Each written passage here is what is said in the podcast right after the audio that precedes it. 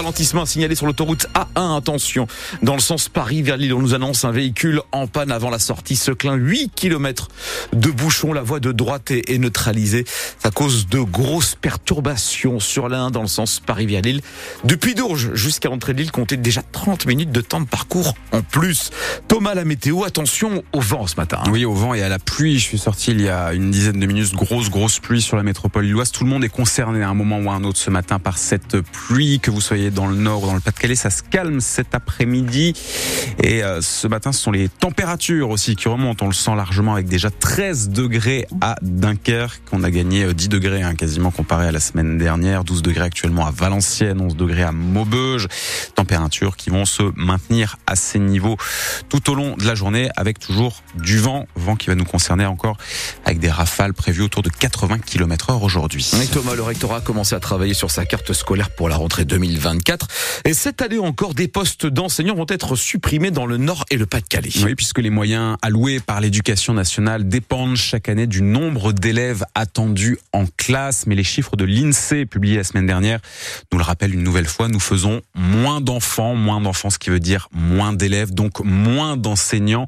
Cette équation qui est valable depuis 2017 va encore s'appliquer cette année au Dilsonellard. Oui, dans le premier degré, c'est-à-dire les écoles maternelles et élémentaires, il y aura en septembre 7200 élèves en moins dans tout le Nord-Pas-de-Calais. En conséquence, 219 postes seront supprimés, 130 dans le département du Nord, 89 dans le Pas-de-Calais. Il est trop tôt pour dire quels établissements seront concernés par ces suppressions, mais le rectorat assure par exemple qu'une attention particulière sera portée dans le Pas-de-Calais sur les écoles des zones sinistrées lors des inondations. Concernant le second degré, collège et lycée, là aussi, le nombre d'élèves baisse. 850 de moins à la rentrée prochaine. Le rectorat prévoit donc également une suppression globale de postes sur l'académie, mais là, des choix ont été faits. Il y aura ainsi des enseignants en plus au collège, considérés comme un moment clé pour l'acquisition des fondamentaux. Il y aura aussi des profs supplémentaires dans les lycées professionnels, autre grande priorité régionale. Toutes les suppressions de postes, 120 au total, concerneront en fait les lycées généraux, grands perdants de cette rentrée 2024, même si le taux d'encadrement il restera stable, précise le rectorat. Moins d'enseignants, mais donc un taux d'encadrement qui reste stable. Qu'en pensent les syndicats de l'éducation nationale à 8h moins le quart tout à l'heure Nous serons en direct avec un représentant du SNUIPP dans le Pas-de-Calais. Et puis Thomas, un impressionnant incendie cette nuit dans les Flandres. Oui, à Merville, très précisément, incendie qui s'est déclaré vers 3 h du matin dans un garage automobile situé tout près du Super U. Une dizaine de véhicules ont brûlé, plusieurs camping-cars notamment qui contenaient des bouteilles de gaz, bouteilles de gaz qui ont explosé, ce qui a rendu cet euh, incendie d'autant plus impressionnant. Euh, un important dispositif de pompiers a été déployé sur place. Ils ont euh, réussi à maîtriser les pompiers les flammes vers 5h30, donc il y a un peu moins d'une heure et demie selon le maire de Merville qui nous précise qu'il n'y a pas eu de blessés. Après le gaz, c'est l'électricité qui va nous coûter un peu plus cher cette année. Sur TF1 hier soir, le ministre de l'économie Bruno Le Maire a détaillé les hausses de tarifs qui s'appliqueront à partir du 1er février, une hausse de 8,6% pour le tarif sans heure creuse. Elle sera de 9,8% pour les tarifs heure pleine, heure creuse.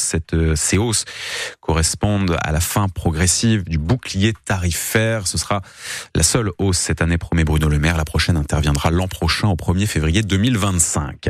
Alors que l'on attend cette semaine jeudi l'avis euh, du Conseil constitutionnel sur la loi immigration, 2000 personnes ont manifesté hier à Lille contre ce texte adopté le mois dernier. Mobilisation qui s'est déclinée hier dans plusieurs villes avec 160 marches au total organisées partout en France. À Montreuil-sur-Mer, là pour le coup, une seule marche mais qui a réuni hier après-midi environ 400 personnes, des habitants de la vallée de la Canche qui ont manifesté euh, pour crier leur ras-le-bol suite aux inondations. Alors que la pluie fait aujourd'hui son grand retour dans notre région, l'eau des précédentes crues stagne toujours dans certaines communes. 7h04 sur France Bleu Nord et dans la métropole illoise, des bureaux ont été aménagés pour accueillir des sans-abri. C'est une première sur le territoire de la Mel, c'est sur la zone industrielle de Bonduc. Ça se passe. Six familles qui étaient jusqu'à présent à la rue vivent désormais dans un bâtiment de 350 mètres carrés, un local qui était vide, qui était vacant. Il y a eu quelques travaux à l'intérieur pour le transformer en lieu de vie. Tout cela s'est fait en partenariat entre les mairies, des associations, des entreprises qui se sont mobilisées, mais également le propriétaire forcément de ce bâtiment, François Bouy, qui nous explique pourquoi il a lancé cette initiative. C'est l'un des dirigeants de l'entreprise LMC, propriétaire donc de ces fameux bureaux à Bondu. Je pense que tout le monde a envie d'aider. Euh, c'est au fort de chacun. Euh, une entreprise, elle, euh, elle évolue sur un territoire. Elle appartient à son territoire. Et aujourd'hui, me dire qu'en 2024, il y a encore des personnes à la rue, donc on se dit quand même, il y a un problème, quoi. Donc, je suis convaincu que des solutions, on peut en trouver, tout en étant conscient que c'est encore très fragile et que, que c'est en construction. Je vois de très belles choses. Des gens qui ont envie de faire ensemble, qui n'ont pas l'habitude de faire ensemble, les associations, les entreprises, les collectivités, qui euh, se mettent en mouvement et ensemble trouvent les meilleures solutions pour aider des personnes qui sont vraiment en situation de grande précarité. C'est l'élan du cœur ici. L'élan du cœur et la force du collectif. C'est un peu les deux ingrédients qui font que ça marche. Et ce bâtiment sur la zone industrielle de Bondieu, vous avez des photos sur francebleu.fr. Il accueille pour le moment six familles, soit 27 personnes relogées. D'autres pourraient suivre euh, dans les semaines qui viennent. Cette solution leur est proposée pour le moment pour six mois. Et puis, à 7h06 sur euh, France Bleu Nord, en football, le LOS se qualifie pour les huitièmes de finale de la Coupe de France. Les Lillois qui n'ont pas forcément brillé hier, mais qui se sont imposés face au Racing Club de France, club de National 2. Une victoire 1-0 du LOSC qui permet donc aux Dogs d'accéder au, tour suivant, les huitièmes de finale.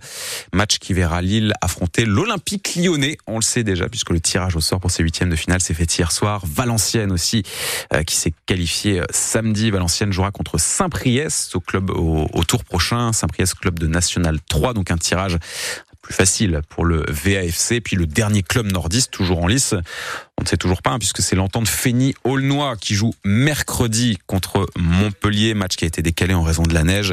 En cas de victoire, Fény Aulnois jouera contre l'OGC Nice en huitième de finale. Mais bon, il faut déjà gagner contre Montpellier.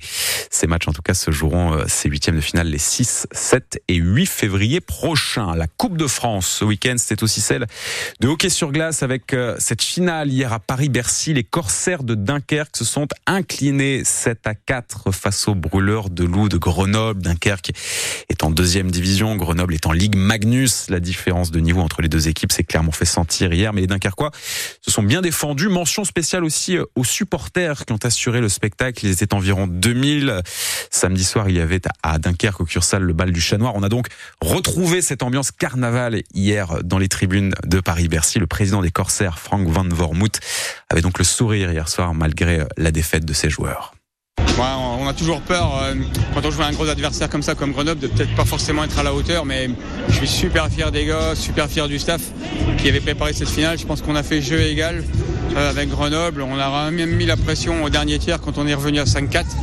Bon après, la logique a été respectée, mais franchement, je pense que Dunkerque, vraiment bravo, bravo à toute l'équipe, bravo, bravo aux joueurs et vous avez tous mis le feu à Bercy. Ouais, je pense que même la remise de la coupe à Grenoble a été un peu éclipsée par les supporters dunkerquois.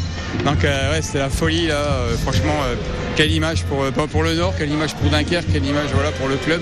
Ça c'était fantastique. Ben, nos supporters ils ont été plus qu'à la hauteur. je pense que là, par contre, on a gagné largement le match contre les supporters de Grenoble.